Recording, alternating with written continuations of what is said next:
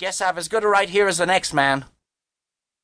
He picked up some dice from a checkerboard and began throwing, right hand against left. Hey, say, gentlemen, this is deader than mud. Can't we make a game of poker between us? There was no answer, and he puffed his cigarette, swung his legs, and drummed on the table with rather dirty fingers. Then he pulled out a wad of bills, as if to count them. How's your mamma this afternoon? a man said. I didn't see her at lunch. In her stateroom, I guess. She's most allus sick on the ocean. I'm going to give the stewardess fifteen dollars for looking after her. I don't go down more'n I can avoid. It makes me feel mysterious to pass that butler's pantry place. Hey, say, this is the first time I've been on the ocean. Oh, don't apologize, Harvey. Who's apologizing? This is the first time I've crossed the ocean, gentlemen. And, except the first day, uh, I ain't been sick one little bit. No, sir. He brought down his fist with a triumphant bang, wetted his finger, and went on counting the bills. Oh, you're a high-grade machine, with the writing in plain sight, the Philadelphian yawned.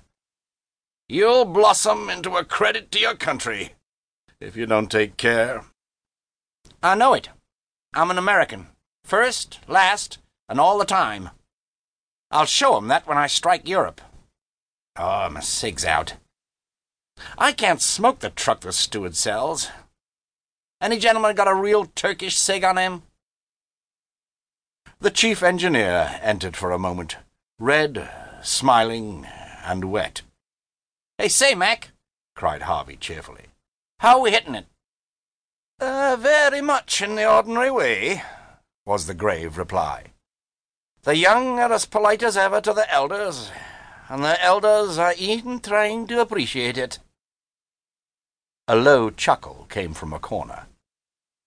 The German opened his cigar case and handed a skinny black cigar to Harvey.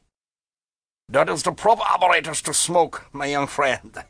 You'll try it, eh? Yeah? Then you'll be ever so happy, eh? Harvey lit the unlovely thing with a flourish. He felt that he was getting on in grown-up society. Ah, it'd take more'n this to keel me over, he said, ignorant that he was lighting that terrible article, A Wheeling Stogie. Oh, that we shall presently see, said the German. Where are we now, Mr. MacDonald?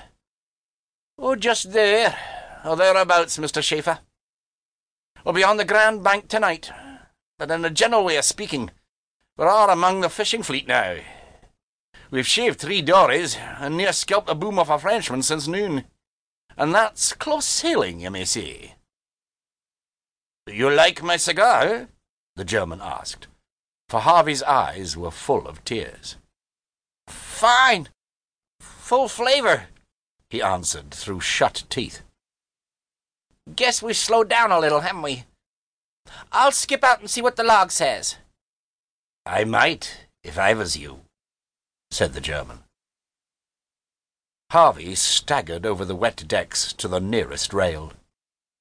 He was very unhappy, but he saw the deck steward lashing chairs together, and since he had boasted before the man that he was never seasick, his pride made him go aft to the second saloon deck at the stern, which was finished in a turtleback.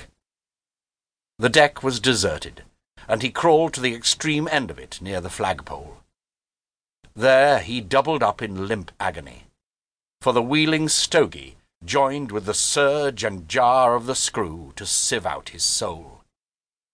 His head swelled, sparks of fire danced before his eyes. His body seemed to lose weight, while his heels wavered in the breeze.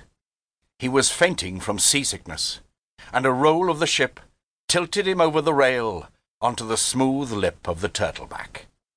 Then a low, grey mother wave swung out of the fog, tucked Harvey under one arm, so to speak, and pulled him off and away to leeward. The great green closed over him, and he went quietly to sleep. He was roused by the sound of a dinner horn, such as they used to blow.